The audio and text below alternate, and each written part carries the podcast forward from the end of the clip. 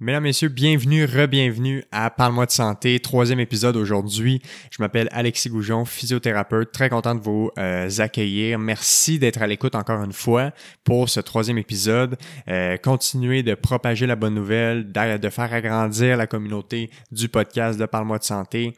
Commentez les épisodes, aimez nos épisodes, euh, participez à la discussion, j'ai envie de vous entendre. Rejoignez-nous aussi sur les réseaux sociaux, Facebook, Instagram partagez le podcast avec vos amis.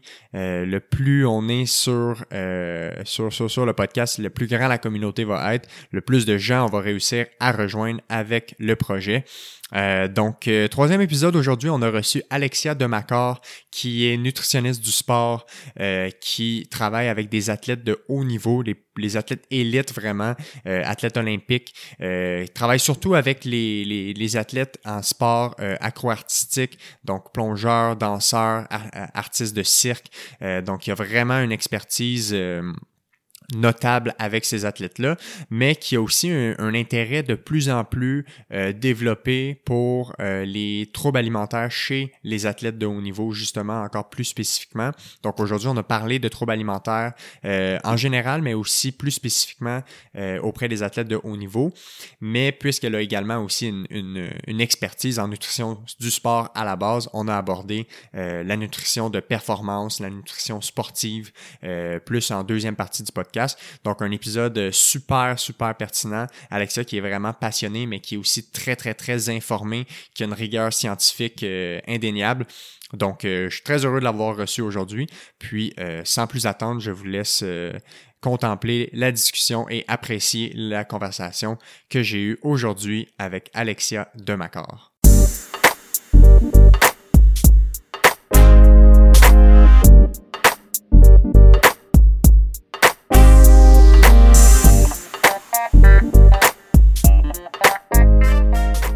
C'est parti. Alexia de Macor, comment ça va? Ça va bien, toi? Ça va super bien. Merci d'avoir accepté euh, mon, mon, invitation. Merci de te, te déplacer un peu plus loin que chez toi euh, que d'habitude.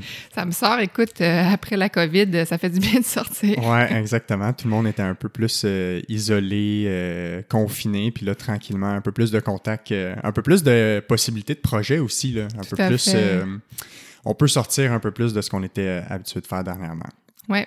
Euh, on te reçoit aujourd'hui, on va parler un peu plus de euh, nutrition. J'ai je sais que récemment, tu avais participé euh, à un enregistrement de podcast aussi qui a été diffusé. Là, aujourd'hui, on est quoi? On est mi-juillet, fait que dernièrement. Mm-hmm. Euh, alors que cet épisode-ci va plus sortir en septembre, euh, où vous aviez parlé de beaucoup, beaucoup d'aspects liés à la nutrition associée au sport, euh, à la performance, mais je sais que toi, tu as aussi une spécialisation très, très poussée en, nutrition du sport. tu travailles avec des athlètes de haut niveau, de, de, très, très haut niveau, mais tu as aussi un intérêt particulier, on s'en était parlé, pour de plus en plus ce qui a trait aux troubles alimentaires chez les athlètes. Euh, fait que, on va pouvoir aborder différentes thématiques à ce niveau-là, mais avant de, de, rentrer plus dans le vif du sujet, j'aimerais ça juste avoir un petit background, de ça ressemblait à quoi ton parcours, puis qu'est-ce qui t'a amené à t'intéresser autant à la nutrition que d'appliquer ça euh, aux athlètes de haut niveau? En fait, ça fait euh, ça va faire 15 ans en décembre que je suis nutritionniste. Quand j'ai commencé mon bac au début des années 2000, je savais, en fait, à la base, je voulais juste faire de la nutrition, fait que j'avais appliqué dans le fond juste dans des programmes de nutrition euh, pour l'université. Je sais pas trop pourquoi, mais c'était ça qui m'intéressait, fait que j'avais appliqué à McGill, euh, à l'université Laval, puis à l'université de Montréal, puis mon choix s'était arrêté sur l'université de Montréal. Dans le fond, euh, à ce moment-là, moi je viens de l'Outaouais, fait que ça impliquait un ah déménagement, puis j'avais hâte d'aller à Montréal. puis dès le début, ben, je, suis, je suis une fille sportive, le sport ça a toujours fait partie de ma vie. puis dès le début de mon bac, je m'étais dit je veux faire la nutrition sportive. Fait que j'étais allée voir à l'époque Marielle Ledoux, qui était la directrice du programme, mais qui était aussi spécialisée en nutrition sportive. Puis j'avais dit, Marielle, est-ce qu'on peut vivre de nutrition sportive? Est-ce que c'est possible de ne faire que ça? Puis elle a dit, oui, si tu veux, tu peux. Mais pour ça, ça prend des études supérieures, dans le fond, en nutrition sportive. Donc, dès le début du bac, j'avais placé mes pions pour mhm. pouvoir être justement euh, choisie aux études supérieures, en fait, en, nutrition euh, du sport. Euh, ce qui est arrivé, J'allais commencer une maîtrise, mais le département de nutrition m'a offert un passage direct au doctorat. Euh, donc, j'ai pu bénéficier ça de, de bourse. Puis, j'avais été choisie justement pour pouvoir passer directement au doctorat. Fait que je me suis retrouvée à commencer un doctorat, en fait, en 2006 en nutrition du sport qui m'a pris des années Ah ouais, de le ouais. terminer. Ça a pris 12 ans. Oh, wow! Euh, on a eu des problèmes de financement, on a perdu. Bref, ça a été, euh, je pense, chaque doctorat Ouais, euh, a beaucoup plus de haut que de beaucoup plus de bas que de haut. Beau lapsus, mais euh, mais tout ça pour dire que j'ai été capable de le finir. J'ai eu euh, deux enfants entre temps aussi, fait que ça, ça a prolongé. Ouais. euh, Ça ajoute le- des challenges, mettons. ça ajoute des challenges, euh, mais j'ai été capable de faire en fait mon projet de doctorat avec l'équipe nationale de natation, qui avait son centre d'entraînement dans le fond à l'époque. Donc euh, j'ai pu faire mon doctorat avec comme sujet des athlètes de haut niveau, ce qui est très très rare dans la littérature scientifique parce que justement c'est un bassin qui est très euh, peu nombreux. Donc, dans la majorité des- des études en physiologie de l'exercice, en nutrition du sport, on, on choisit comme, euh, comme population, comme échantillon, des, euh, des athlètes ou plutôt des étudiants actifs universitaires, mais ça représente pas les réalités du sport du- de haut niveau. Ouais, le sport élite, là, qui est un Sport autre coche. élite, exactement. Euh, donc, euh, donc ça ça m'a amené un lot de difficultés, mais en même temps, je suis contente, je suis fière d'avoir pu le faire justement avec cette, euh, cette population-là. Donc, j'ai terminé ça euh, il y a quelques années, mon doctorat. Puis, euh, c'est à ce moment-là que je me suis dit que je voulais justement me concentrer sur ce qui me passionnait le plus, c'est-à-dire les troubles de l'alimentation euh, chez l'athlète.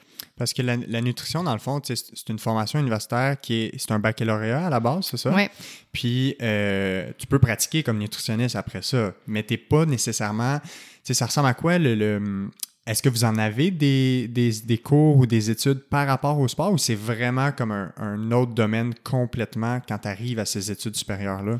Ben, c'est ça, en fait. Ben, je pense comme pour beaucoup de spécialités en nutrition, euh, au niveau du bac, je pense qu'on avait deux, trois cours de trois heures en Ouais, nutrition c'est du ça. sport. Juste pour y toucher un peu. Là. Mais c'est surtout au niveau des stages. Fait qu'en en nutrition à Montréal, on a 10 mois de stages qui sont répartis euh, au travers du bac. Euh, puis on a des stages en clinique, en gestion, puis en santé publique. Puis c'est en santé publique où l'on peut choisir justement euh, une spécialité si elle nous intéresse. Fait que moi, c'était certain que ça allait être en, en nutrition du sport. Mais sans faire de stage, on n'a pas tant de, connaissances ou d'acquis en nutrition du sport, dans le fond, avec euh, le bac. C'est pour ça que de façon générale, dans les prérequis pour travailler en performance, il faut avoir fait des études supérieures parce que justement, le fait de faire de la recherche ou de pouvoir pousser justement nos recherches dans la littérature scientifique vont être nécessaires pour euh, aider notre compréhension. Fait que toi, dans le fond, ton, ton, ton titre, c'est vraiment nutritionniste du sport. C'est comme ça qu'on appelle ça? En fait, on, on est diététiste, nutritionniste. Donc, Ouais. euh, au Québec, le, le terme, les deux, en fait, sont, sont réservés à notre profession, versus dans d'autres provinces, il faut vraiment utiliser le terme diététiste. Fait que ça, ça varie d'une province euh, ou d'un État à l'autre, dépendamment d'un pays à l'autre. Euh, mais on, notre ordre professionnel ne nous permet pas de, de s'identifier comme expert dans Ouais. une discipline, mais on peut avoir une expertise. C'est ça. Donc, nous, en, en nutrition du sport, ça, on, on se fait souvent appeler nutritionniste du sport, nutritionniste de la performance. Moi, comme je travaille beaucoup avec les disciplines artistiques, avec le cirque, avec euh, la danse, je préfère nutritionniste de performance versus Ouais. euh, du sport. Comme ça, c'est un petit peu plus euh, global. Dans le fond, c'est de la performance athlétique, là, parce Ouais. que au-delà. C'est sûr qu'il y en a qui. Tu sais, on peut dire que c'est un sport, évidemment, mais c'est en effet plus une performance athlétique ou physique. Euh, toi, tu as travaillé avec des athlètes de très, très haut niveau. Tu as été nutritionniste en chef pour le Cirque du Soleil, si je ne me trompe pas, puis tu travailles encore en collaboration avec le Cirque du Soleil. tu as travaillé aussi avec beaucoup d'athlètes olympiques. Euh, Qu'est-ce que tu dirais euh, que c'est la différence entre une nutritionniste qui a une expertise dans le sport avec vraiment les sports de haute, haute performance. Fait qu'on parle des athlètes élites, c'est peut-être le, le 1%, là, versus une nutritionniste qui va conseiller le sport amateur, des monsieur, madame, tout le monde qui s'entraînent, qui sont des bons athlètes, qui font des Ironman, qui font euh, de la course à pied, peu importe. C'est quoi la différence euh, que toi, tu vois dans le rôle que tu dois jouer auprès de, des athlètes vraiment de haut, haut niveau? Ben, Je pense que ça. Il y a différentes choses, différents volets. Euh, D'abord, La nutrition de performance, c'est mon, mon, mon, humble avis, là, fait que c'est euh, très personnel, je pense, comme, comme réponse. Euh, le milieu de la performance, c'est vraiment une compréhension de ce que c'est la performance. Puis souvent, on sous-estime la pression qui est associée à la nécessité de performer pour les athlètes, pour les artistes, pour les danseurs. Puis ça devrait, je pense, euh, teinter un petit peu nos interventions, le fait qu'on puisse se mettre dans, leur peau, puis de comprendre, dans le fond, l'impact puis la nécessité, euh, dans certains cas, justement, de modifier leur alimentation parce que ça, ça peut avoir un impact sur leur salaire, ça peut avoir un impact sur leur contrat, ça peut avoir un impact à différents niveaux. Euh, au niveau plus précis, nutritionnel, je pense que cette compréhension-là fait en sorte qu'on a une vue plus macro au niveau de la planification nutritionnelle. Euh, donc, on va vraiment regarder le, plan d'entraînement dans son ensemble au niveau annuel. On va planifier justement la nutrition en fonction des différentes phases d'entraînement. Euh, on va peut-être avoir une assurance pour pouvoir des fois dire à un athlète ou à un artiste, écoute, je pense que en ce moment, tu veux changer ta composition corporelle, mais selon ce que tu me dis, je pense que maintenant n'est pas le bon moment. Fait que c'est d'avoir euh, l'assurance de pouvoir dire à un athlète, écoute, tu viens me voir pour changer ta composition corporelle aujourd'hui, mais moi, je sais que si tu le fais dans X nombre de mois, ça va être plus bénéfique pour toi. Euh, ça va être euh, de, de pouvoir savoir quand suggérer des prises de sang, de pouvoir interpréter les prises de sang en collaboration avec les médecins du sport. Ça va être de pouvoir savoir aussi à quel moment impliquer d'autres intervenants, fait qu'en préparation mentale, je pense savoir ses limites aussi ou savoir si d'autres intervenants peuvent nous aider en nutrition, entre autres, à atteindre nos, objectifs. Euh, donc, souvent, parce que je, peux comparer un petit peu les deux, parce que j'en ai quand même un, petit peu une clientèle de monsieur et madame tout le monde aussi, où là, les gens viennent te voir pour, par exemple, un événement spécifique, fait qu'un marathon, fait que là, ils changent leur, leur, alimentation. On regarde ce qui doit être fait, dans le fond, en préparation à l'événement, qu'est-ce qu'ils doivent euh, modifier, qu'est-ce qu'ils doivent pratiquer, justement pour pouvoir bien performer le, jour J. Mais c'est pas la même chose qu'un athlète qui part en saison de compétition pour plusieurs mois. Fait que la gestion du décalage horaire, la gestion euh, des, euh, les troubles digestifs euh, aussi lorsqu'ils voyagent à l'étranger, la, planification en fonction des différents euh, horaires d'événements de, compétition. Fait que je pense que c'est au-delà ça du euh, avant, pendant, après l'effort aussi. Mais ça, tu vois, je trouve ça intéressant parce que c'est un peu comme si on voit plus le, le big picture, puis tous les éléments qui affectent la performance parce que c'est bien beau prendre le, la bonne dose de protéines, glucides, lipides, avant, pendant, après ton entraînement.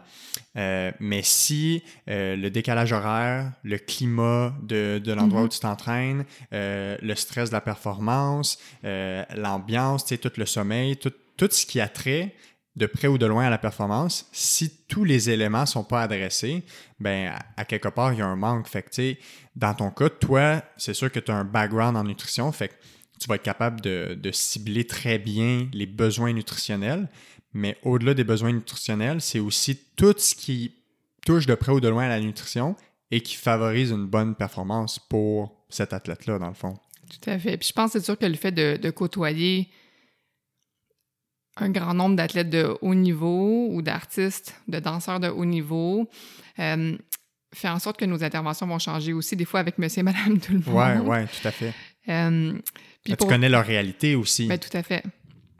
Tout à fait. Puis pour revenir un petit peu à ta question euh, de, de, tantôt, tu parlais justement, tu mon cheminement puis, puis le background, j'ai divergé, je pense, un petit peu dans, ma réponse.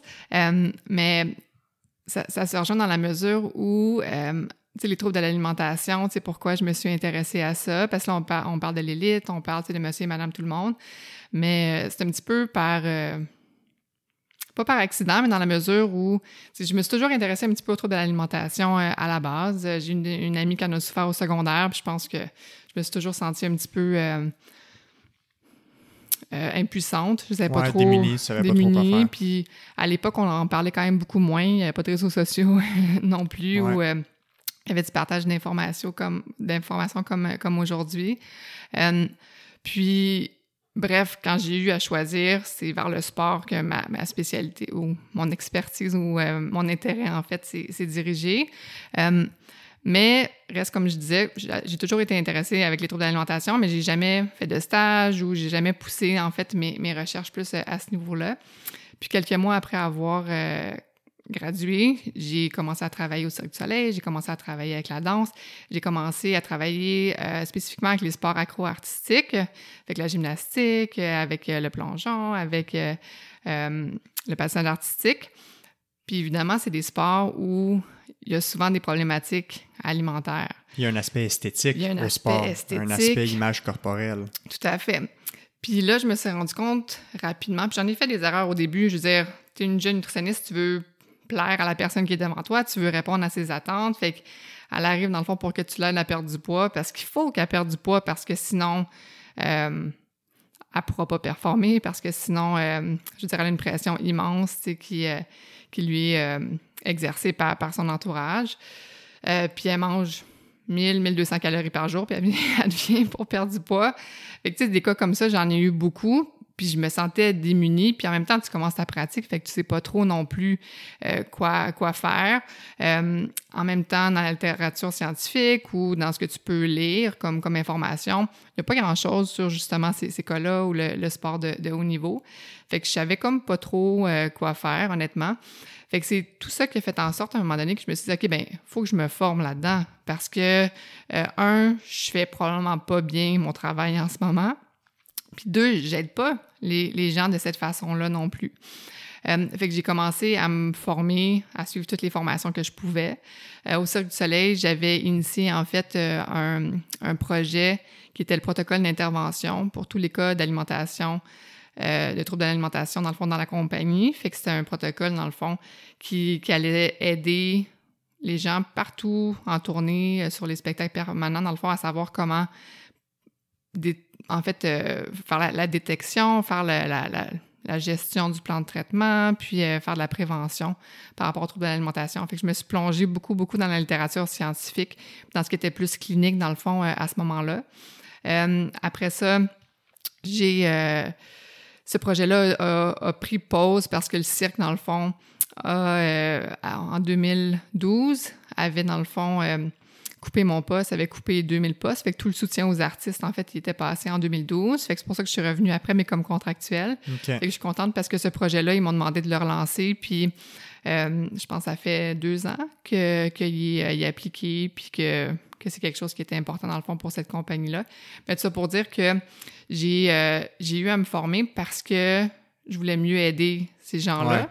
Puis maintenant, donc pour venir à, ce qu'on disait, ça c'est sûr que c'est quelque chose aussi que je vais avoir en tête quand je travaille avec tous mes athlètes, tous mes artistes, tous mes danseurs, dans le fond, peu importe leur présentation clinique, peu importe leur euh, raison de consultation, j'ai toujours en tête, dans le fond, d'évaluer est-ce que, comment est la relation avec l'alimentation, mm-hmm. parce que ça va avoir une influence, dans le fond, par rapport à, l'intervention puis à ce que je vais proposer. ça, c'est autant bon pour le haut niveau que pour monsieur et madame tout le monde.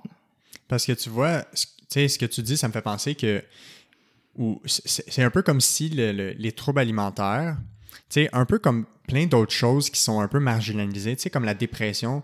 On pense que la dépression, c'est quelqu'un qui est euh, couché toute la journée, qui pleure puis qui boude, alors que c'est un spectre beaucoup plus large. Puis, tu ce que je viens de décrire, c'est peut-être le spectre le plus extrême. Tu un peu comme les troubles alimentaires. Les, gens, ils pensent que les gens qui ont un trouble alimentaire, ben, c'est ceux qui, par exemple, vont se faire vomir après avoir mangé ou qui vont euh, complètement arrêter de manger. Alors que ça aussi, c'est un spectre.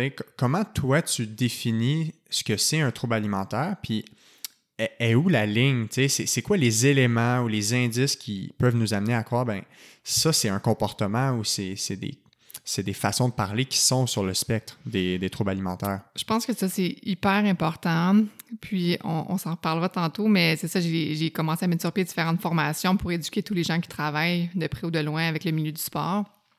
Euh, puis j'aborde tout le temps la stigmatisation.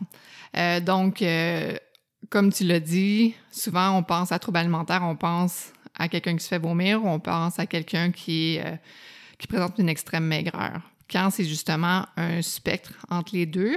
Puis c'est ce qui rend en même temps le, diagnostic plus euh, complexe. C'est sûr que le diagnostic médical, c'est un médecin, c'est un psychologue qui peut le poser. Nous, comme nutritionnistes, on ne peut pas poser le diagnostic médical, mais en même temps, on n'a pas, je veux dire, notre intervention, euh, que la personne respecte à la lettre les critères diagnostiques du DSM-5, qui est l'espèce de bible des maladies psychiatriques, euh, euh, ou pas, l'intervention va, va rester la même.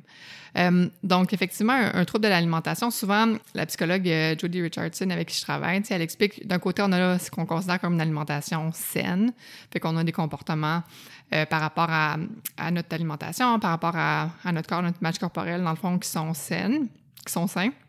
Ensuite, on a ce qui est alimentation euh, déréglée ou déséquilibrée, fait que dans le milieu, en fait, du spectre. Ça, ça peut être... Euh, les gens peuvent avoir recours à certains de ces comportements-là à un moment donné dans leur vie, c'est-à-dire, je m'en vais dans le sud, je veux perdre une coupe de livres pour euh, que mon bikini me fasse plus, peu importe. Puis là, les gens, ils vont se restreindre un petit peu, dans le fond, mais c'est super, c'est momentané, puis ils s'en vont vers des comportements peut-être moins adéquats ou plus déséquilibrés, mais c'est quelques temps, puis après ça, c'est temporaire, puis après ça, ils reviennent à une alimentation saine. Euh, là où ça risque de déraper, c'est quand, justement, plusieurs comportements euh, déséquilibrés sont maintenus, dans le temps parce que euh, ça peut mener vers l'autre côté du, spectre, justement, qui sont les troubles de l'alimentation euh, clinique, donc euh, qui sont, dans le fond, l'anorexie, la, boulimie, puis l'hyperphagie boulimique, qui sont les trois, en fait, maladies qui sont définies par le DSM-5. C'est quoi un peu la différence entre ces trois-là? Euh, ben, c'est sûr qu'il y a plusieurs critères dans le fond diagnostic euh, entre les trois. Euh, fait que je ne ferai pas l'énumération de, chacun, mais c'est sûr qu'au niveau de l'anorexie, on a une préoccupation excessive par rapport à son poids, par rapport à l'image corporelle. Souvent, on peut parler de phobie. Dans le fond, fait que c'est aussi dramatique qu'une phobie, la phobie de prendre du poids. on, va on va avoir une, une consommation largement inférieure, dans le fond, de nos besoins nutritionnels pour notre, notre, ce qu'on aura besoin. Notre âge pour, par rapport à, notre niveau d'activité physique.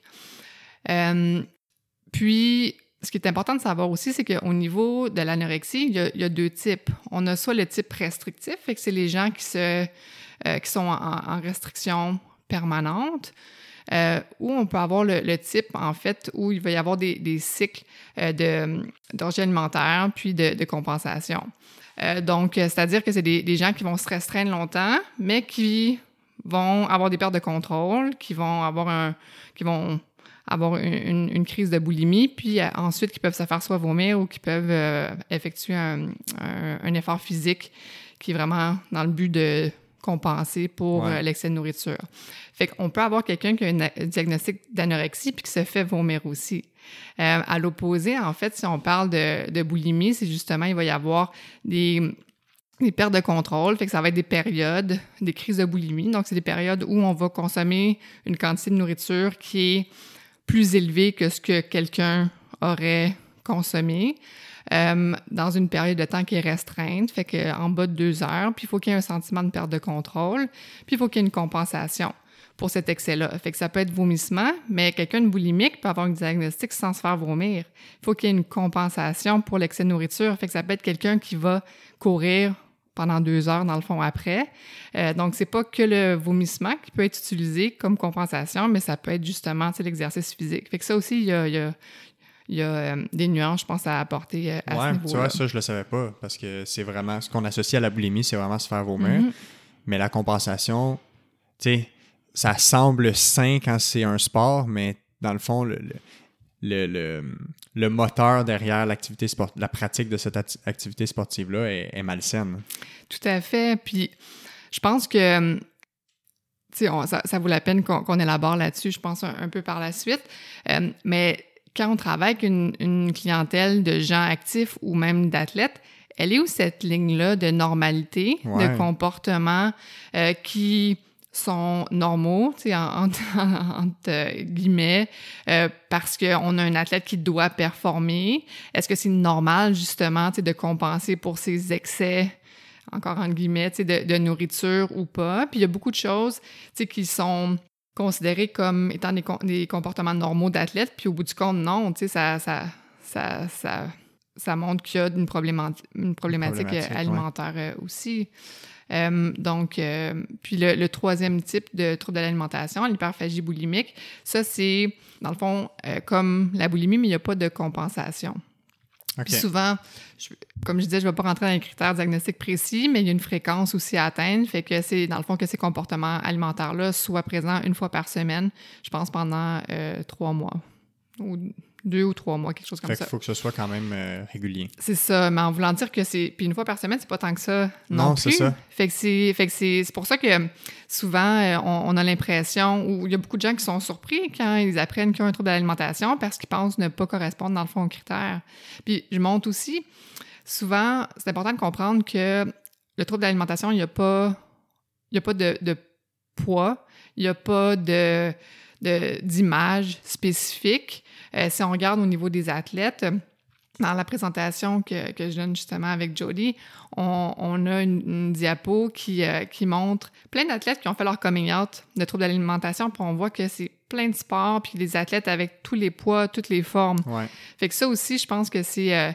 Euh, c'est important qu'on en parle parce que cette stigmatisation-là fait aussi en sorte qu'il y a beaucoup d'athlètes ou de gens qui se dissocient en se disant ben j'en voyons non, j'en ai pas de trouble alimentaire dans la mesure où mon poids est tout à fait normal ou à la limite euh, les gens trouvent qu'ils sont en surplus de poids fait que c'est sûr qu'ils n'ont pas de trouble de l'alimentation ou qu'ils ne sont pas vomir donc ils n'ont pas de trouble de l'alimentation. Parce que tout le monde a une image en tête ou a, une boîte précise de mm-hmm. ce à quoi dans leur tête correspond un trouble alimentaire comme de la façon qu'on disait tantôt, les gens ont une image préconçue de c'est quoi quelqu'un en dépression. Fait que de dès lors que ces gens-là sont pas dans leur lit en train de pleurer toute la journée à vouloir rien faire, ben eux sont pas en dépression. Alors, tu sais, fait que le, parallèle est, est, bon dans le sens qu'il y a plusieurs personnes qui ne savent pas toute l'étendue de ce que ça peut couvrir, les troubles alimentaires. Puis toi qui travailles vraiment auprès d'athlètes de haut niveau, euh, tu dois en voir de, ces aspects-là. Puis je sais que euh, il y avait eu un coming out euh, dans, dans, les médias aussi de François Imbaudulac, qui était un, plongeur là, pour l'équipe canadienne de plongeon. Fait que, lui, lui, il en avait parlé. Euh, puis dans l'article, tu avais été aussi, tu en avais discuté, tu avais été impliqué. C'est sûr qu'il y a beaucoup d'aspects liés au, secret professionnel. Mm-hmm. mais c'est un exemple qui démontre que sont pas sont pas euh, à l'abri de ça nécessairement, puis c'est pas parce qu'ils s'entraînent puis qu'ils sont en forme physiquement euh, qu'ils peuvent être à l'abri de ça. Cette ligne-là, elle doit être encore plus mince, j'ai l'impression, chez ces personnes-là, parce qu'il y a un aspect de, de, contrôle autour de la nutrition quand même, en lien avec leur performance. Fait que comment toi tu jongles avec ça, puis euh, un peu de la même façon, c'est quoi que tu vois euh, la différence, la, la ligne, comment tu la vois, euh, comment elle se joue chez ces personnes-là? Je pense que la première chose à savoir, puis ça, c'est si on regarde la littérature scientifique, la prévalence des troubles de l'alimentation est plus élevée chez les athlètes versus non-athlètes. Fait que ça, ah au niveau scientifique, on le sait. Si on regarde de façon plus spécifique la prévalence, justement, au sein d'un groupe euh, d'athlètes, c'est moins clair dans la mesure où on a des chiffres de 0 à 63 ou, euh, Ouais, c'est pas Parce que euh, d'une étude à l'autre, euh, la méthodologie est tout à fait différente. C'est pas les mêmes critères diagnostiques qui sont utilisés. En même temps, ça dépend du contexte dans lequel aussi l'étude a été faite. C'est pas tous les athlètes qui vont vouloir être honnêtes non plus. ouais. c'est de peur de, de, représailles, dans le fond, aussi. donc, donc c'est pour ça que c'est difficile d'établir une prévalence spécifique, mais on sait que la prévalence est plus, est plus importante. Il y en a plus, chez les athlètes. On a plus chez les athlètes. Euh, pourquoi? Euh, ce qui est intéressant, c'est de savoir qu'il y a beaucoup euh, de traits de personnalité qui sont propres aux troubles alimentaires qui vont se retrouver chez les athlètes de, ah, haut niveau aussi. Si on parle par exemple du perfectionniste, donc ça c'est quelque chose qui, qui, est connu puis qui est vraiment intéressant. Puis ensuite on a, fait que ça c'est l'aspect plus génétique dans la mesure où c'est des choses qui vont être souvent transmises au sein de, de C'est comme sont, c'est comme ça qu'ils sont. Euh, si on regarde l'étiologie aussi des troubles alimentaires, on sait qu'au sein d'une même famille, ça, athlète ou non-athlète, on sait que s'il y en a dans la famille, souvent, euh, il y a plus de chances que d'autres membres en soient atteints, en fait, euh, aussi. Ouais. Euh, Même mais chose avec les troubles psychiatriques, d'a- d'ailleurs. Exactement. Euh, donc, euh, donc, ça, c'est par rapport justement euh, à la prévalence. Euh, sinon, Puis il y en a plus, si je me trompe pas, euh, chez les athlètes ou chez les sports que c'est lié à un aspect esthétique. Hein? Exactement, oui.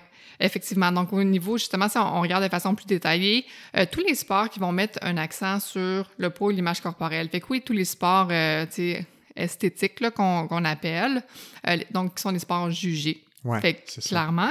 Mais aussi les sports à catégorie de poids. Parce qu'on s'entend que le poids est au cœur de leur performance. Ils font pas le poids, ils peuvent pas euh, compétitionner. La boxe, Euh, judo, euh, tout ça. Là. Effectivement. Euh, aussi, les sports, si on parle les, les jockeys, c'est moins populaire dans le fond ici, quoi, mais ceux, dans le fond, sur les chevaux. OK, oui, oui, oui. Donc, si on les voit, souvent, sont, c'est des athlètes qui sont hyper, euh, ben, qui sont en sous-poids. Ouais, qui sont euh, inférieurs à ce qu'ils devraient avoir. Vraiment. Euh, donc, euh, donc, ça, définitivement, la prévalence est plus élevée chez, chez ces sports-là. Puis aussi, le, l'environnement du sport ou le contexte sportif peut contribuer à l'augmentation de cette prévalence. Donc, par exemple, euh, un athlète qui, ben, effectivement, je veux dire, si, si on fait partie, comme on dit, d'un, sport qui, est- qui est esthétique, ben souvent les juges vont passer des commentaires aux, aux- aux athlètes, dans le fond, avant les compétitions, en disant, Ah, ben tu devrais perdre du poids. Ou moi, ça m'est arrivé très, très souvent d'avoir en consultation des patineurs artistiques qui viennent me voir en disant, ben les juges m'ont dit qu'il fallait que je perde du poids euh, si je voulais euh, avoir des bonnes notes, euh, entre autres, euh, aux hein, compétitions. Donc ça, malheureusement, c'est des, choses qui font partie de la culture du sport euh, beaucoup. Euh, Il y a encore des clubs sportifs dans certains, euh, que ce soit en gymnastique ou encore en passage artistique, qui vont peser leurs athlètes. Donc, il y a des pays, c'est sûr que je travaille avec des gens de différentes cultures aussi, mais il y a des pays où il va y avoir des réprimandes quand les, le poids est- change ou le poids. Fait que c'est sûr que ça amène des, des comportements, dans le fond, inadéquats d'athlètes, évidemment C'est sûr. si, euh, ils sont pour se faire punir justement de, de- de- du chiffre qu'ils qu'ils voient sur la, la balance.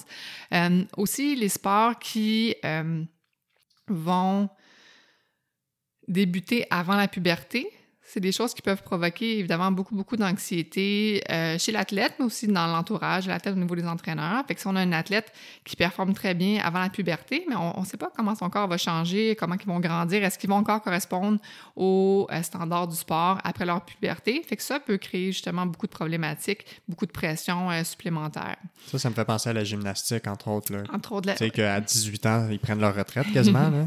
tout à fait. Là, on a des beaux exemples canadiens. Dans le fond, Ouais. La gymnastique, je pense que c'est c'est un des sports qui a quand même évolué dans la mesure où, si on regarde sur la scène internationale, on voit beaucoup plus d'athlètes très musclés euh, Ouais, versus euh, très euh, euh, là, comme, comme euh, à, à l'époque, dans le fond, euh, des Jeux olympiques à Montréal, si on regarde. Ouais. Fait que c'est un sport qui, qui évolue quand même bien puis qui est ouvert justement au travail en, en équipe. Mais encore une fois, ça dépend des, des milieux, ça dépend du... Je dirais, du background des entraîneurs Ouais. aussi. Puis chez les athlètes que toi, euh, chez les athlètes avec lesquels tu travailles, autre, tu sais, m- même avant le trouble alimentaire, juste par rapport à l'alimentation, c'est quoi la mission que tu te donnes? C'est quoi qui est important pour toi euh, par rapport à leur relation avec la nourriture? C'est- quoi que tu juges qui est important? Puis ayant toi en tête que le- le- les troubles alimentaires sont toujours une possibilité, que tu veux prévenir ça, que tu veux t'assurer qu'ils ont une bonne relation, comment tu fais pour gérer ça? Puis justement, c'est quoi les objectifs que tu te donnes auprès de, de ces athlètes-là? Maintenant versus avant ou euh, Ben, probablement que ça a évolué Mhm. aussi avec le fait que tu es de plus en plus informé puis que tu as plus d'expérience, que tu travailles beaucoup plus avec ça maintenant, mhm. euh, versus au début quand tu disais que tu te sentais un peu euh, démuni, là, sans Ouais. moyens. Ben, c'est sûr que la nutrition du sport, tu sais, je pense que le, en, en nutrition, euh, public là, pour euh, monsieur, madame, tout le monde en ce moment. Il y a, un mouvement vers l'alimentation intuitive, euh, justement de ne pas avoir d'interdit alimentaire, puis de pouvoir faire davantage confiance à son corps, entre autres, euh, qui, qui euh, est très bénéfique pour la population en, général. En même temps, chez les athlètes auxquels on s'entraîne, pour avoir des, performances X là, en sport, euh, les chiffres ont quand même leur raison d'être, dans la mesure où, je veux dire, si on, on pense physiologie de l'exercice, euh, ben on sait que ça prend tant de grammes par kilogramme de poids de protéines, de glucides. Fait que le, calcul euh, est quand même nécessaire. Puis des fois, on n'a comme pas le choix. Si la personne n'a pas fait après l'entraînement, mais qu'elle a un très grand volume d'entraînement, ben on n'a pas le choix, de, même si tu n'as pas faim, ben il faut que tu manges. On va trouver des solutions pour que tu manges. Fait que c'est pour ça que le fait de faire des plan alimentaire, j'aime pas tant ce, mot-là, mais des, des lignes directrices spécifiques en sport, c'est quelque chose qui se fait beaucoup plus parce que ça a sa, raison d'être. Là, je te dirais où ma pratique a évolué, changé, euh, c'est plus par rapport à la raison de consultation. Quand quelqu'un vient me voir, soit pour perdre du poids ou pour dire faut que tu me dises dans le fond euh, quoi manger en quelle quantité parce que je sais plus ou je perds le contrôle ou ben c'est plus à ce moment-là où là pour moi directement je suis comme ok il faut travailler la, relation avec l'alimentation euh, avant tu sais probablement qu'il fut un temps où j'aurais pu euh, répondre aux exigences ou aux attentes, de, de, de l'athlète en disant OK, je te fais ce que tu veux, puis ça va bien fonctionner. Puis c'est sûr qu'on l'a tous fait, mais là, on se rend compte que souvent, on n'arrive pas au résultat escompté euh, non plus. Des fois, si on a quelqu'un qui a une rigidité alimentaire, puis on lui demande de, de, de suivre quelque chose de plus spécifique, mais il y a encore plus de perte de contrôle, puis on, a, on, on, atteint encore moins, dans le fond, les, les résultats que la personne voulait, puis qu'on veut pour, pour sa performance. Euh, donc, c'est là qu'on se dit, ben non, c'est la relation avec l'alimentation, dans le fond, qu'il faut travailler. Puis, c'est de pas avoir peur de le dire à la tête ou la personne devant soi aussi. Tu sais, au début, quand je parlais du fait que je pense en nutrition de performance, euh, entre autres, on, a une assurance pour pouvoir dire à l'athlète, ben, tu sais, ça, je pense que c'est, c'est mieux de le faire maintenant ou non, on est mieux d'attendre ou peu importe. Tu sais, versus de dire oui, je vais faire ce que, ce que tu me demandes de, faire, mais c'est la même chose à ce moment-là en disant, écoute, je pense qu'il y a une problématique alimentaire. Puis pour beaucoup de gens, des fois, c'est un soulagement. Fait que oui, pour certaines personnes, ils sont un peu en choc en disant, ouf, OK, c'est ça qui se passe. Je pensais que c'est ça un trouble de l'alimentation, je ne savais pas où ils sont en, déni. Mais à l'opposé, j'ai eu beaucoup, beaucoup de, soulagement parce que les, ce qui vient avec le trouble de l'alimentation, c'est beaucoup, beaucoup de détresse, beaucoup d'anxiété, beaucoup de peur. Euh, c'est sûr qu'il y a différents degrés, différents niveaux, mais, mais sans aller justement dans les extrêmes, ça reste que c'est des gens qui sont préoccupés tout le temps parce qu'ils mangent puis ils vont toujours penser à ça. Fait que ça devient lourd. Euh, pour eux, puis c'est très, très fatigant et contraignant dans le fond. Fait que souvent, quand on parle de troubles de l'alimentation, pour définir cette ligne-là, on va parler justement de, de présence de, de, détresse, fait que de peur, d'anxiété, mais aussi qu'il y a un déficit fonctionnel, c'est-à-dire que le, la situation, que le trouble de l'alimentation ou que leur alimentation va les empêcher de pouvoir effectuer leurs tâches quotidiennes. Fait que pour un athlète, c'est l'entraînement. Donc, ce serait de dire, euh, un athlète qui euh, s'entraîne, par exemple, en patin artistique, puis au lieu de se concentrer sur ses aspects techniques, il va juste regarder, dans le fond, son reflet, c'est dans les, euh, les, glaces autour pour, pour justement savoir si est-ce que j'ai l'air gros, est-ce que est-ce que de, de quoi j'ai l'air, comment les autres vont me juger. Fait que là, on parle de, de déficit plus fonctionnel. Le focus n'est pas à la bonne place, dans le fond, puis ça devient problématique. Ben, c'est ça, ou des gens qui, parce que le poids va être plus élevé sur la balance, vont complètement euh, rester à la maison, s'isoler socialement dans le fond aussi, ou seront pas capables d'effectuer ce qu'ils doivent faire. Mais tu vois, ça, ça me fait penser le fait de parler, parler du poids, puis tu as parlé aussi de quelques phrases qui t'allument comme Oh, il y a peut-être un problème. tu disais je, je, veux reprendre le contrôle. Euh, euh, souvent, moi, ce que j'entends, parce que le fait que je côtoie beaucoup de gens, euh, dans aussi des, athlètes, des blessés, mais aussi monsieur, madame, tout le monde qui sont blessés. Veux, veux pas, on apprend à les connaître, puis on jase, puis on discute de toutes choses. Puis, euh, tu sais, la, bouffe, c'est au centre de nos journées, c'est au cœur de nos mm-hmm. journées. On mange 3, 4, 5 fois par jour, dépendamment de, de chacun. Euh, puis j'en ai beaucoup, tu sais, ces phrases-là, je les entends beaucoup. Tu sais, j'entends beaucoup, ou même dans le domaine du fitness en général. Tu sais, les mm-hmm. gens qui veulent euh, faire une transformation de leur corps ou qui veulent perdre du poids, ben ça va être souvent axé sur le chiffre sur la balance, ça va être souvent axé sur euh, très restrictif, euh, on parle de diète, on parle de, de, de, de régime, on parle de quasiment, euh, c'est quasiment religieux, tu sais, c'est très sévère. Puis l'autre côté, c'est que ça va amener une espèce de relation avec la bouffe où des fois on va avoir des cheat days, comme ils disent, ou des cheat meals. Fait que tu sais, c'est comme si de manger quelque chose que tu as envie de manger parce que tu aimes ça, ça devient de la tricherie. Puis juste de mettre cette connotation-là sur cette, cette façon de manger-là ou sur ce plat-là, ben, il y a quelque chose de très malsain avec cette relation-là sur la nourriture. Tu sais, souvent les gens ils, disent qu'ils veulent perdre du poids. Euh, moi, je compare un peu ça aux gens qui viennent me voir et qui disent que leur objectif c'est de plus avoir mal. Mais au final, quand tu pousses plus loin, c'est faux parce que les gens si tu leur dis, euh, mettons le chiffre sur la balance c'est 150 livres. Mais si tu leur dis, ben suis le plan, puis euh, dans huit semaines, euh, tu vas avoir 130 livres, mais tu as, l'air pareil. quand, tu, quand tu regardes dans le miroir, tu es pareil, tu te sens de la même façon, tu as la même estime de toi. Au final, ce que les gens ils veulent, c'est se sentir bien dans leur corps, puis se sentir qu'ils sont capables d'avoir du plaisir en mangeant. Puis le parallèle avec la douleur que je fais, c'est que c'est pas vrai que les gens ils viennent me voir pour plus avoir mal. C'est vrai, mais indirectement ou plus directement, ce qu'ils veulent, c'est jouer au tennis sans avoir mal au coude, mhm. c'est courir sans avoir mal aux genoux. Fait qu'il y a quelque chose de fonctionnel qui est limité. Fait que, toi, au niveau de l'alimentation, au niveau de, des troubles alimentaires, tu dois voir aussi ces, ces commentaires-là, ces, ces tournures de phrases-là, comment tu les adresses, puis est-ce que ça, tu trouves que ça fait partie du problème aussi? Comment on, conceptualise euh, notre relation avec la nourriture, puis mhm. toutes les, les tricheries, justement, là, quand on parle des diètes. Mais tu sais, sans parler nécessairement de l'athlète de haut niveau, mais tu sais, justement, plus la clientèle, tu sais, monsieur, madame, tout le monde que tu vois.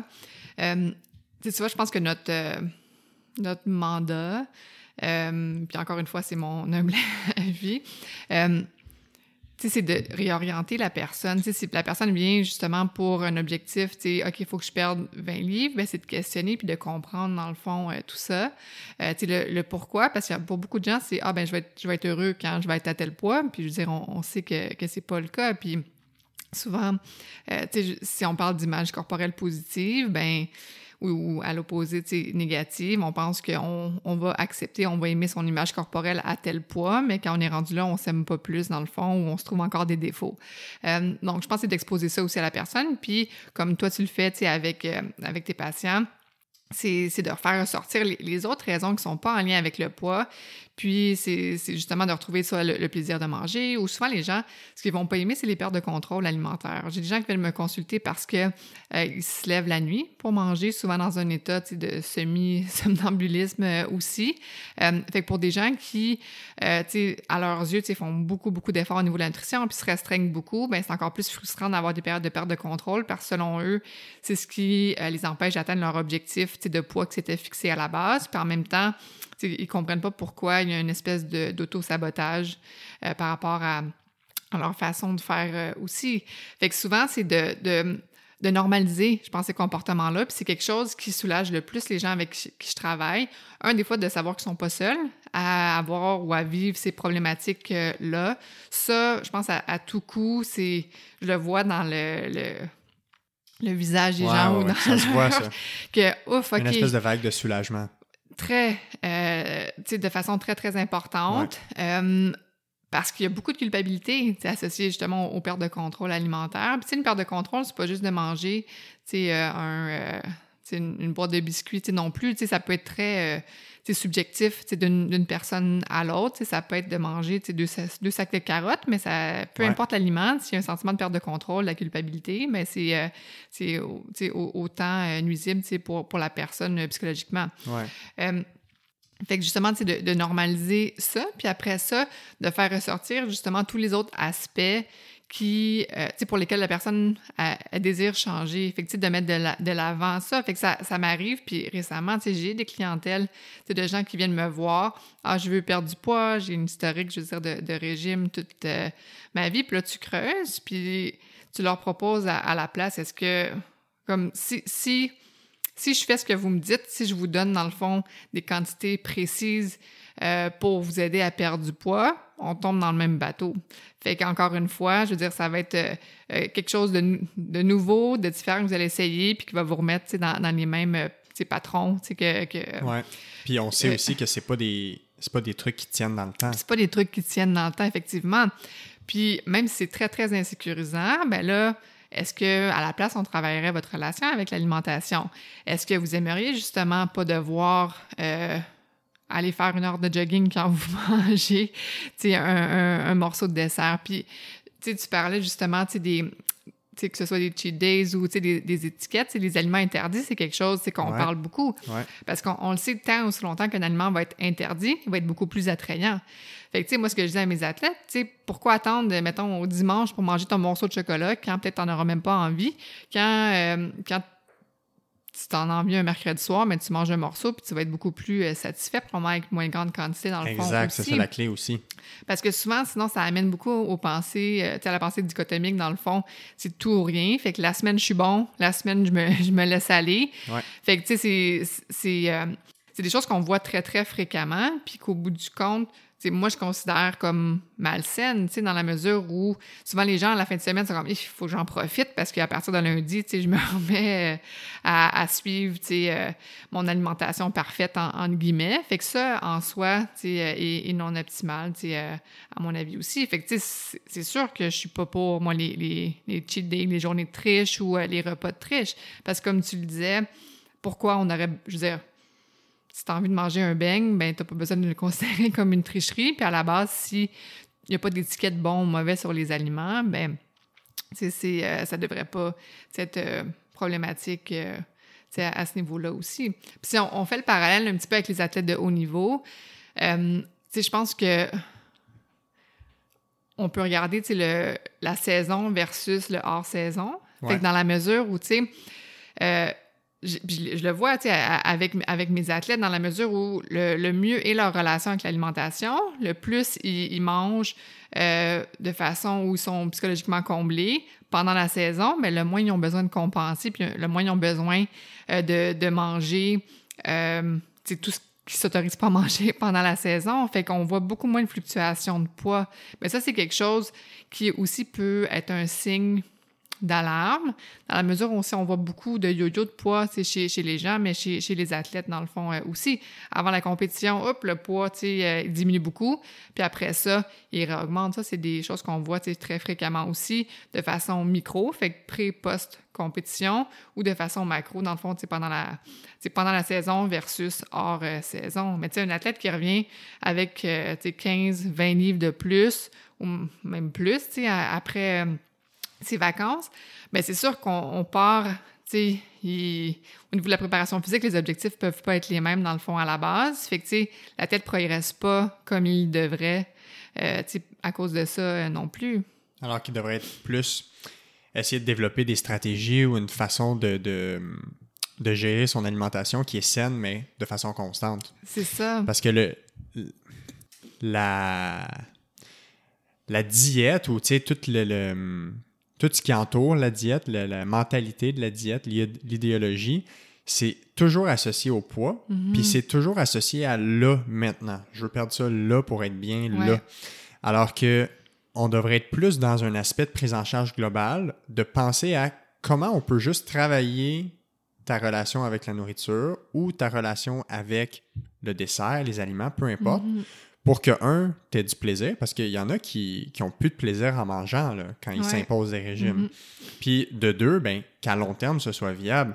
Euh, un des, des, des, podcasts que j'écoute beaucoup, c'est le, le podcast, on s'appelle Léon des Jeunes, là, mm-hmm. avec une de tes collègues, Catherine Lefebvre, mm-hmm. puis euh, le nutritionniste urbain euh, Bernard Lavallée.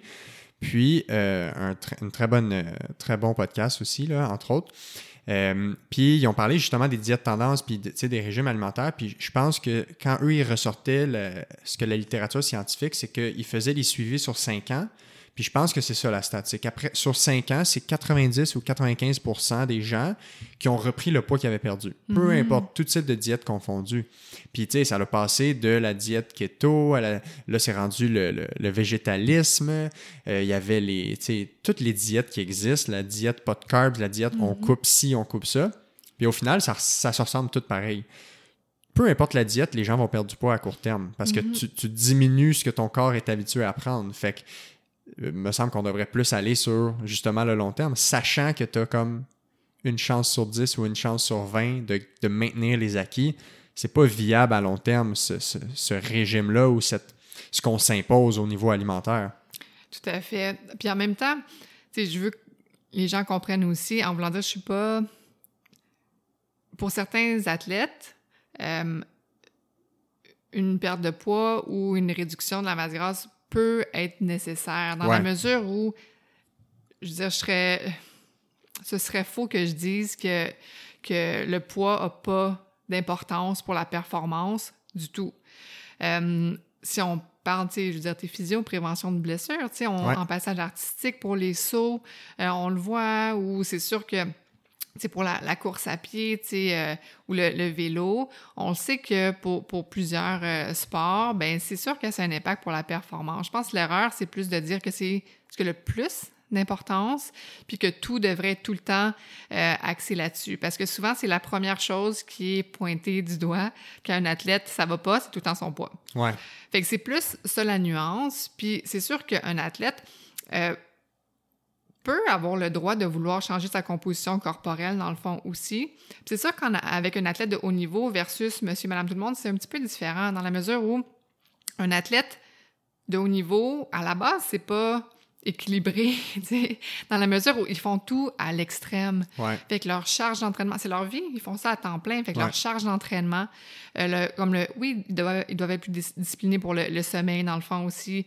Euh, L'alcool, ben non, ils devraient pas en consommer, tu sais, avant les compétitions. Puis souvent, ils vont, ils vont, c'est pas nécessairement des, des, des règles qui se fixent, mais en même temps, c'est juste de se créer une bulle de performance où ils vont performer, à leur mieux. Fait que, au niveau alimentaire, sans que ce soit des règles alimentaires, mais c'est sûr qu'il va y avoir des périodes de l'année où il va y avoir, entre guillemets, des sacrifices alimentaires qui vont être faits, comme il va y avoir des sacrifices sociaux, où ils vont pas sortir avec leurs amis, où ils vont pas consommer d'alcool, comme je le disais, où ils vont devoir se forcer à, dormir, à récupérer plus leur journée de repos.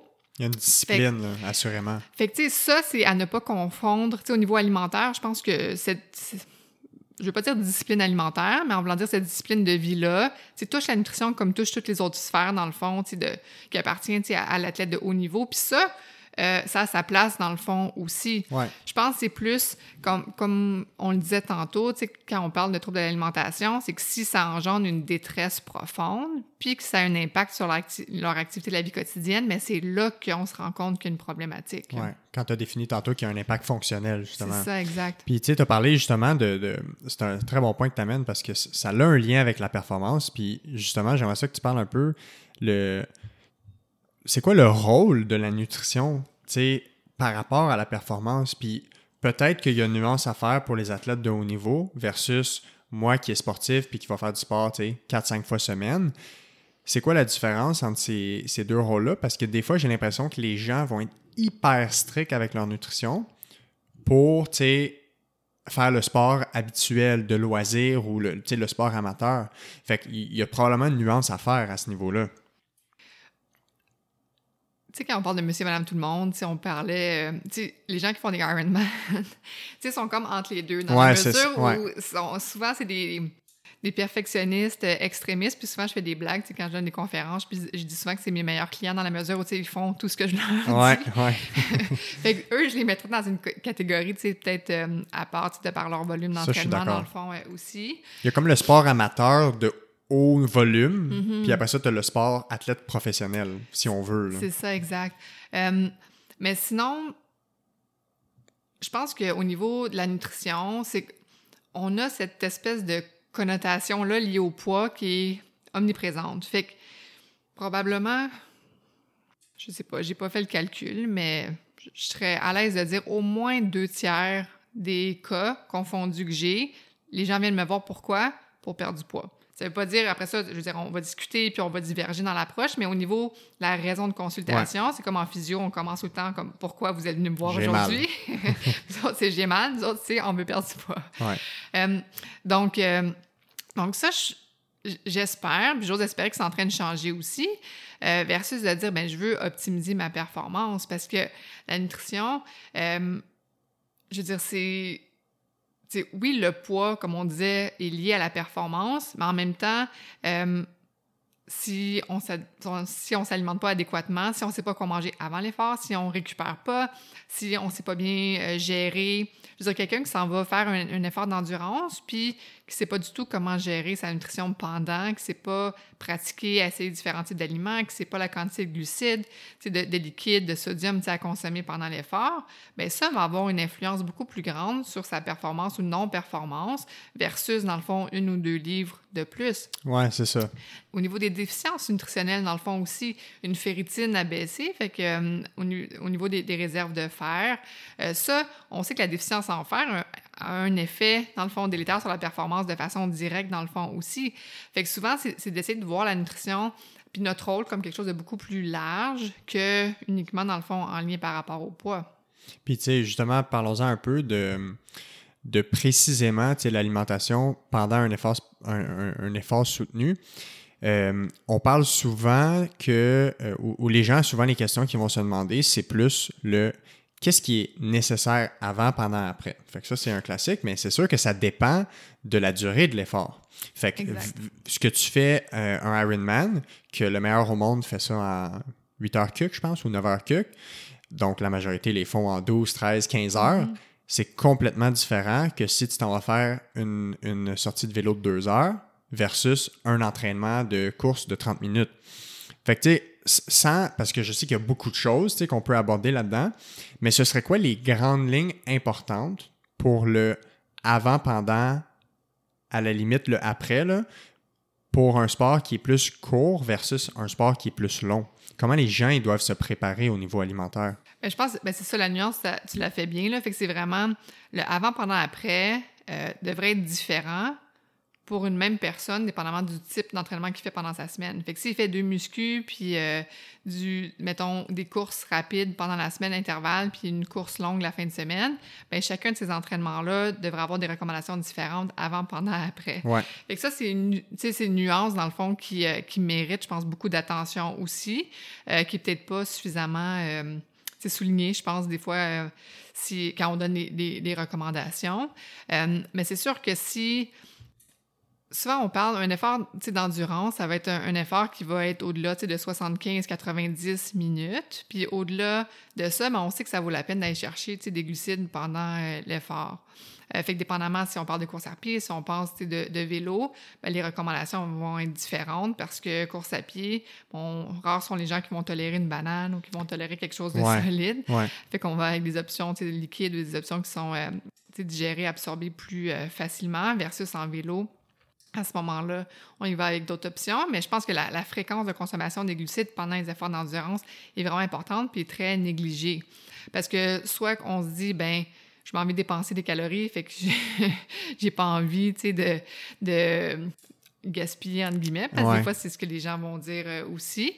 Mais en même temps, si, euh, sais, le, le, mot bunker en vélo, là, fait que si on, on bunk pendant notre, euh, notre séance, de, ou si on peut pas pousser comme... J'ai vécu ça l'hiver passé dans une course. Mais souvent, c'est ça, il faut le vivre aussi pour réaliser l'importance, justement, de la planification nutritionnelle, dans le fond aussi. C'est juste plate parce qu'il y a des gens qui le vivent comme en plein Ironman ou en plein demi-Ironman quand ils se sont entraînés pendant un an pour ça. Fait que c'est pas de ne pas finir la course parce que tu n'as pas su comment gérer ta nutrition. Mais reste que, que ça, c'est vraiment un signe que ton corps, ben, il n'y a plus. Je veux dire, il a plus de réserve, il n'y a plus d'énergie, puis euh, euh, il aurait bénéficié justement d'avoir quelque chose pendant l'effort aussi. Fait que ça, les recommandations vont, vont, varier selon le type d'effort. Souvent, on parle d'un 30 grammes de glucides à l'heure, puis c'est sûr que on peut augmenter pour les efforts d'endurance soutenus si on parle de performance. C'est-à-dire si on veut maximiser vraiment la performance pour une course, ben on va augmenter dans le fond la quantité de glucides à 60, 75.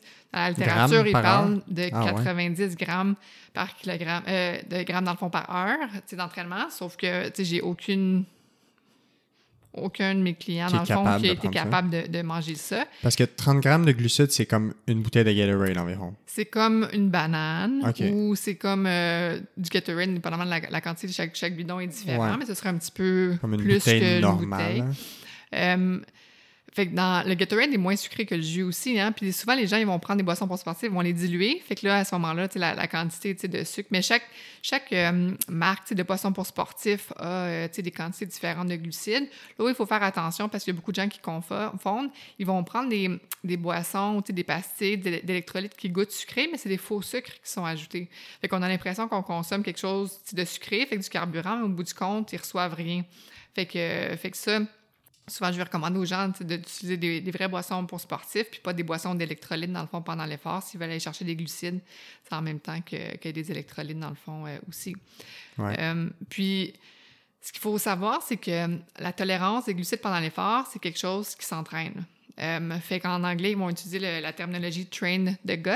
Ouais. Euh, fait que, on, on entraîne, oui, notre corps, on peut entraîner notre système digestif, dans le fond, aussi à tolérer les glucides à l'effort. Fait que si on a une course euh, à la fin de l'été, ben au niveau du plan de nutrition, on va avoir euh, planifié ça dans le fond dans on va, on va avoir essayé différents types d'aliments puis différentes quantités pendant tous les entraînements pendant l'été. Fait que des fois c'est dommage les gens qui viennent nous voir en disant peux-tu m'aider? Ma course est dans deux semaines, mais on n'a pas le temps de faire ces tests Ouais. dans le fond euh, non Parce qu'ils n'ont pas le temps de s'adapter nécessairement. Tout à fait. Je pense que les études ont montré que ça prenait 30 à 45 jours, dans le fond, pour adapter le système digestif euh, dans, dans certains cas. Fait que ça peut être quand même, euh, quand même long. Fait que souvent, les gens vont dire Ah, ben, moi, je tolère pas les glucides à l'effort, fait que ça sert à rien. Euh, je veux dire, je- j'en prends pas. Euh, ben, un, oui, on peut entraîner le système digestif, mais deux, il y a tellement d'alternatives, d'options qu'on peut essayer. Souvent, on est, on est capable de, de trouver quelque chose qui fonctionne.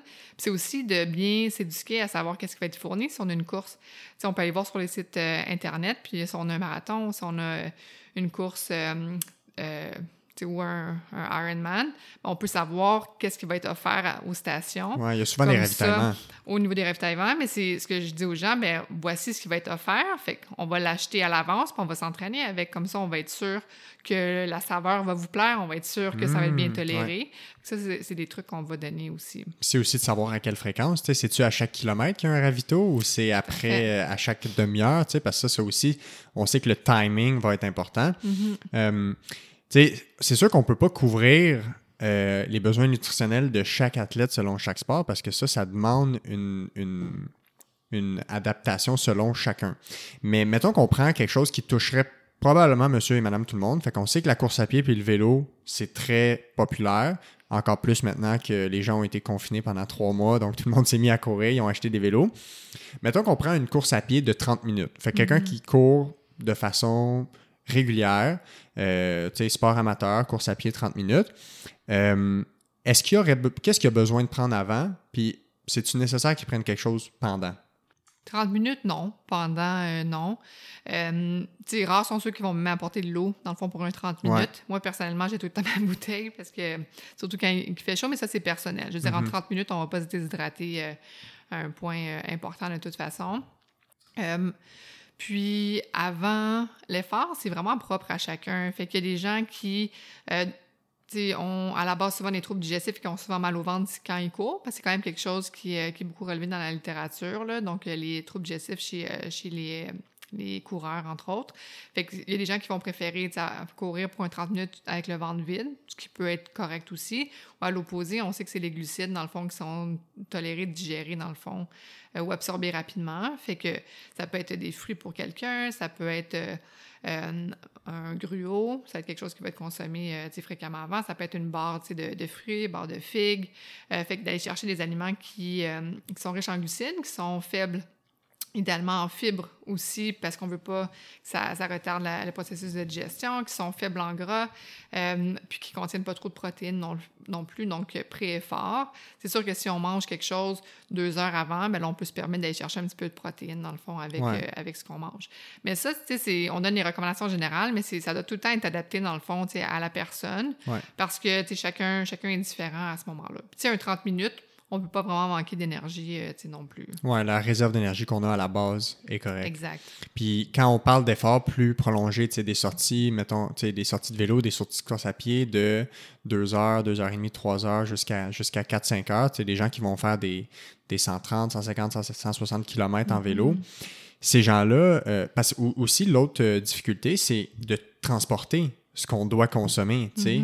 Euh, tu sais, sur un, sur un vélo, là, tu peux pas amener 5 bidons de, de, de Gatorade. Fait que, euh, quel genre de, de consommation ces gens-là devraient avoir? Ou, tu sais, en, en, quantité, je sais que tu as parlé de, des 30 grammes par heure.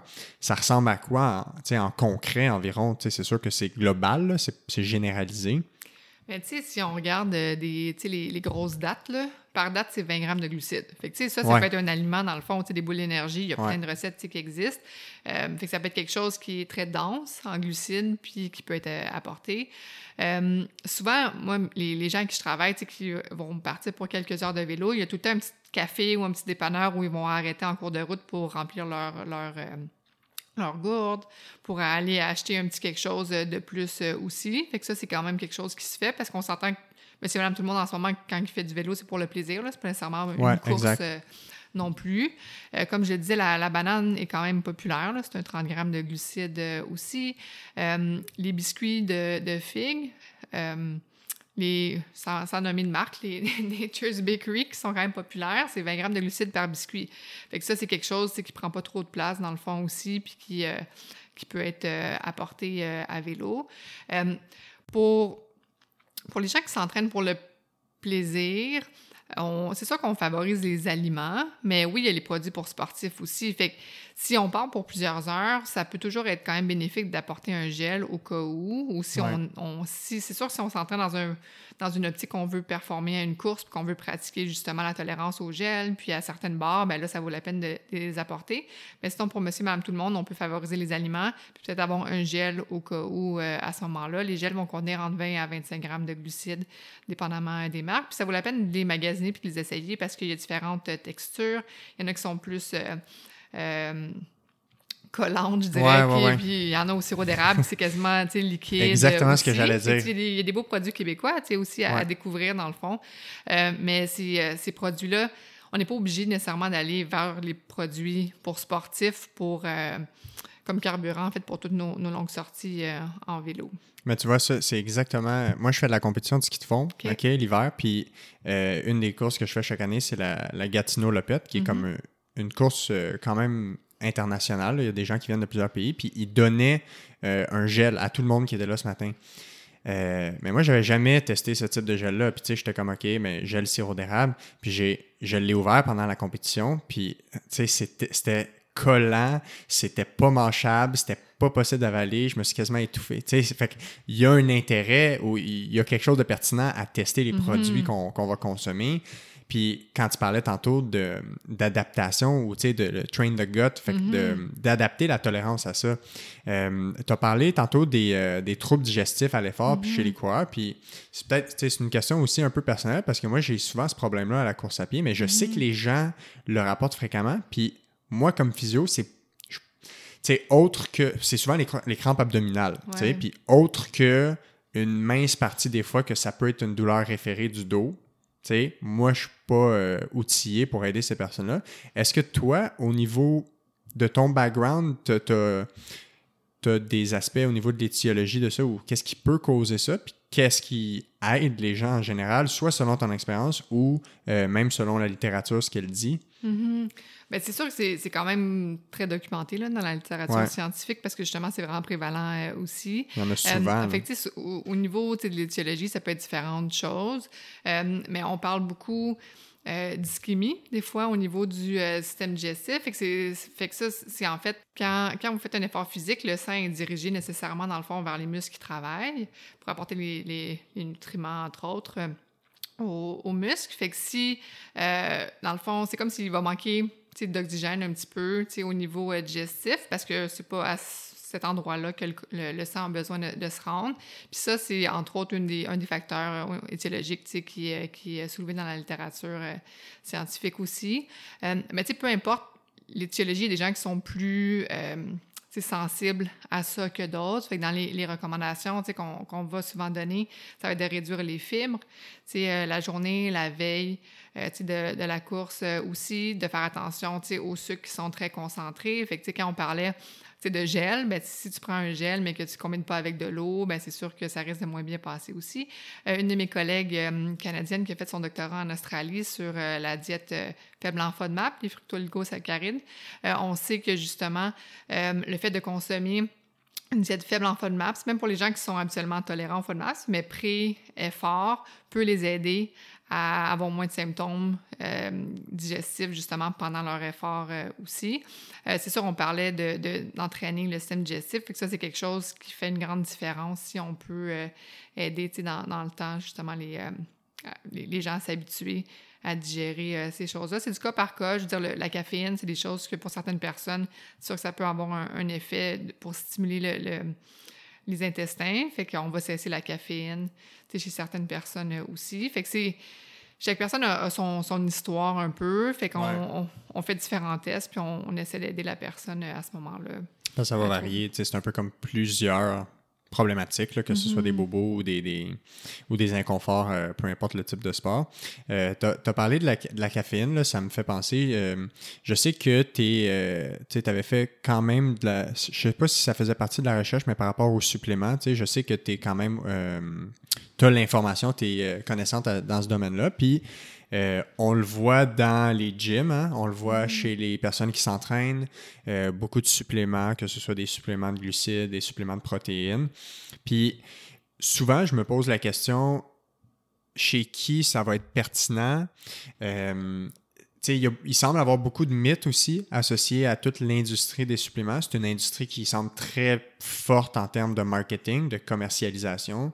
Ils sont présents dans les gyms, mm-hmm. ils sont là sur place c'est sûr qu'il y a beaucoup de choses à aborder là-dedans, mais ce serait quoi les, peut-être les points clés les, plus importants que tu trouves pertinents à mentionner justement par rapport euh, aux suppléments? Puis encore une fois, probablement qu'il y a une euh, différence à noter entre monsieur, madame, tout le monde qui s'entraîne au gym et mm-hmm. l'athlète de haut niveau. Oui, effectivement, sans rentrer justement de façon spécifique par rapport à chacun des suppléments, de façon générale, je pense qu'un un supplément devrait jamais remplacer euh, une, alimentation optimale dans la mesure où euh, si quelqu'un néglige son alimentation, ben, peut-être qu'il se déculpabilise un petit peu s'il prend des suppléments pour, euh, pour compenser, mais ce sera jamais la même chose que si les vitamines et les minéraux viennent directement des, des aliments. C'est la même chose pour les protéines.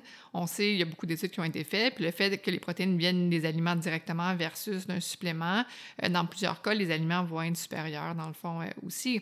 Par contre, les suppléments peuvent être pratiques pour beaucoup de nos athlètes euh, et pour monsieur, madame, tout le monde dans certains contextes, dépendamment de où ils s'entraînent, dépendamment de leur, euh, leur euh, rythme de vie, dépendamment de leur organisation. Fait que dans certains cas, oui, on peut utiliser les, suppléments. Mais je pense que la première chose, c'est de se demander est-ce que j'utilise un supplément comme béquille parce que j'ai pas envie de mettre du temps dans, l'optimisation de ma, nutrition, oui ou non. Euh, puis c'est de dire que c'est pas nécessairement mieux. Fait que ça, je pense que c'est la première chose. Euh, ensuite, c'est de ne pas toujours croire non plus ce qui est écrit sur les, étiquettes. Fait il y a quand même beaucoup d'études qui ont été faites aussi pour montrer que ce qui se retrouvait sur l'étiquette, c'était pas nécessairement ce qu'il y avait à l'intérieur. Fait qu'au niveau des choix de marque, euh, d'être un peu euh, plus prudent. Fait que c'est sûr que nous, avec nos athlètes de haut niveau, on doit aller avec des, euh, des suppléments qui ont été testés par un troisième, une troisième partie, fait que third party testing, on appelle en anglais, qui qui vont avoir été testés justement pour certaines, certaines substances dopantes. Comme ça, il n'y a jamais le risque zéro, en fait, jamais euh, possible, mais dans la mesure où on, est quand même sûr que différentes substances ont été testées. Euh, puis, euh, ça nous assure en même temps que ce qui se retrouve à l'intérieur et sur l'étiquette est la même chose aussi. Fait que des fois, de, de, regarder pour certains produits qui ont été certifiés euh, pour le sport NSF, ça c'est une compagnie, puis il y a Informed Choice, Informed Sport, qui sont deux compagnies en fait qui vont offrir des produits qui ont été testés. Fait que c'est sûr que si on va avec des, marques qui ont ce logo-là, ben on s'assure une certaine qualité évidemment euh, supplémentaire. Mais euh, sans, sans embarquer, euh, comme je disais, de façon plus détaillée par rapport à certains suppléments, mais je vais juste donner un exemple. Moi, j'ai fait mon doctorat sur la glutamine.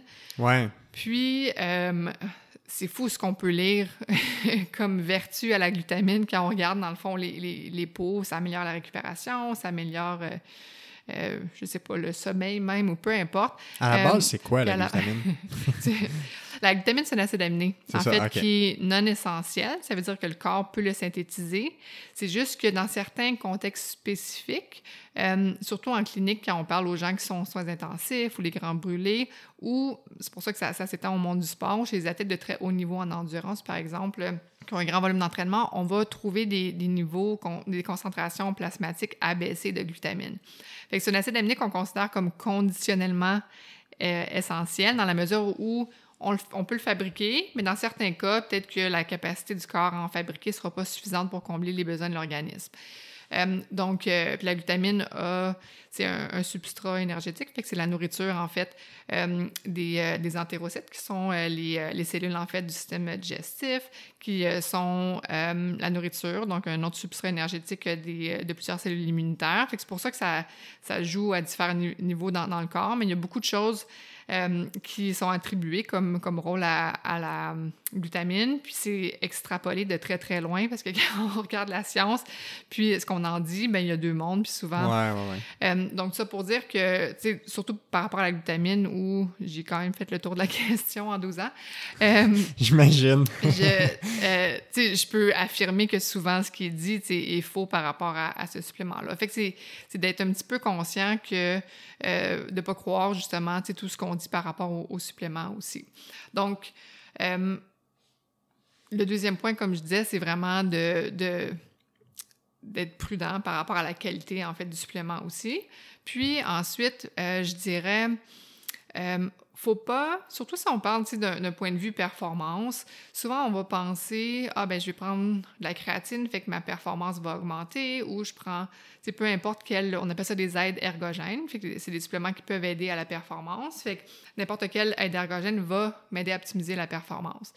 Mais par contre, ce qu'on sait, c'est que la taille d'effet, fait que en science, on parle beaucoup plus de taille d'effet, fait que c'est la, la, capacité ou le- l'effet que peut avoir, si je simplifie un petit peu dans le fond, c'est dans ce cas-ci, le, le supplément va être très faible par rapport, par exemple, au fait d'optimiser sa nutrition C'est ça.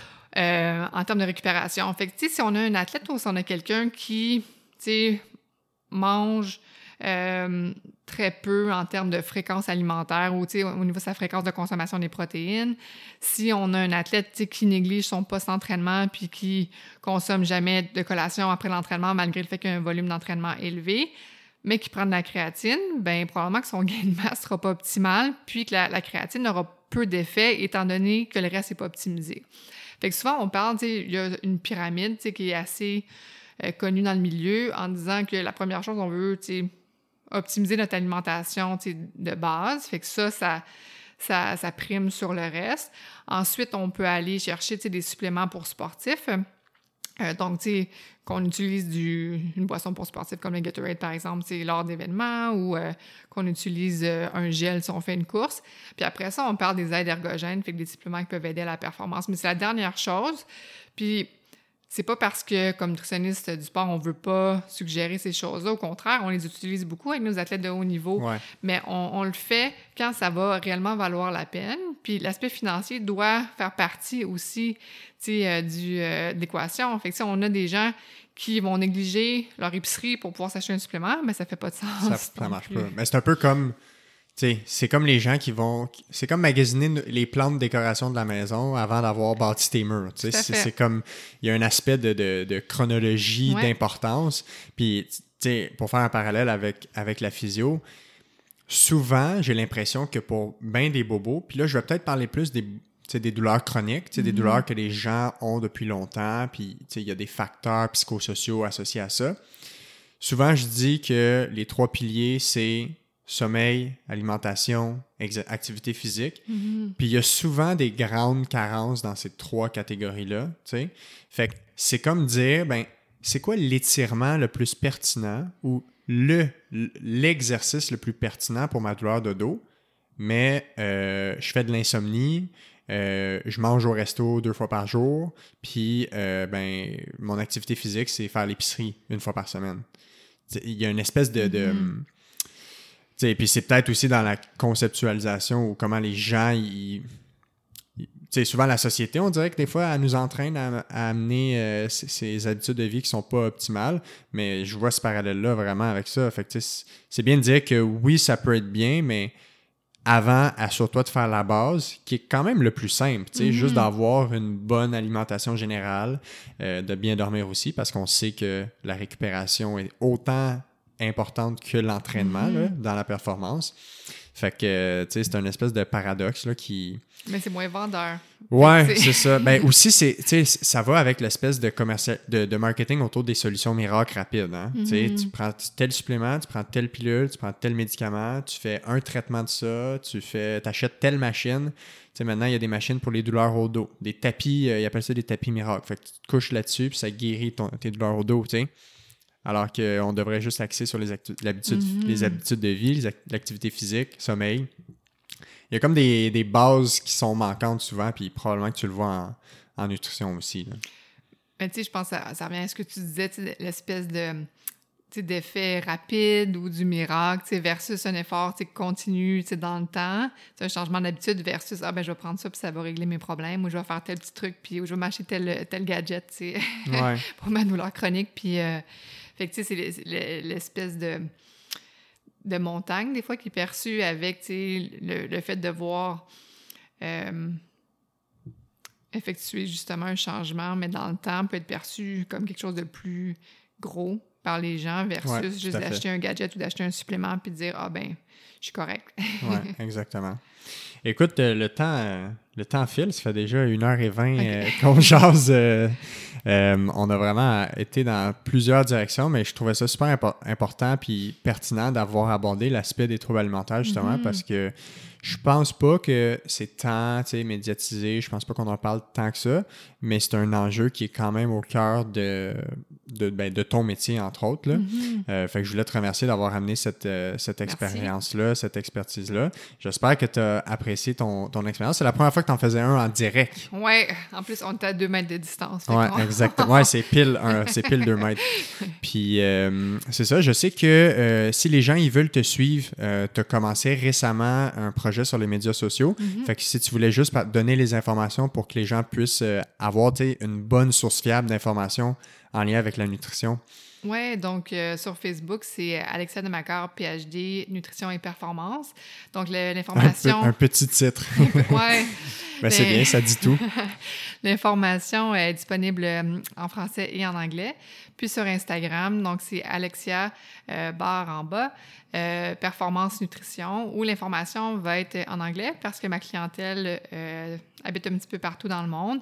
Mais il y a toute une note en disant que l'information en français est disponible sur mon Facebook aussi. Ouais, fait que j'invite les gens à aller voir justement. J'ai commencé à, à- à regarder un peu ce qui passait. Tu publies quand même régulièrement, là, ce qui doit demander un bon niveau de, de, de temps et de préparation. Puis surtout que ça a une rigueur scientifique. C'est Mm-hmm. c'est pas juste, c'est pas du papier d'opinion. C'est vraiment des, des, des informations bien ciblées pour différents sujets.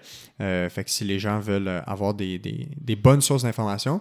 Je sais aussi, quand tu avais, tu, m'avais enseigné le cours de nutrition du sport euh, qu'on a eu dans un des cours euh, de physio, puis tu avais mentionné une euh, ressource qui était pertinente par rapport à la nutrition du sport.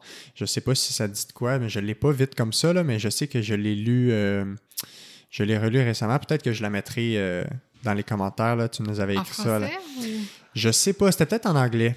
Mais euh, je me rappelle que tu avais, avais listé une coupe de ressources fiables par rapport à la nutrition. On pourra, je pourrais te les donner. Je vais, je vais Ouais, exactement. on pourra les écrire. On regardera ça comme ça, on pourrait les mettre. Fait que euh, merci beaucoup de ton temps, puis euh, à, à la prochaine. À la prochaine. Salut.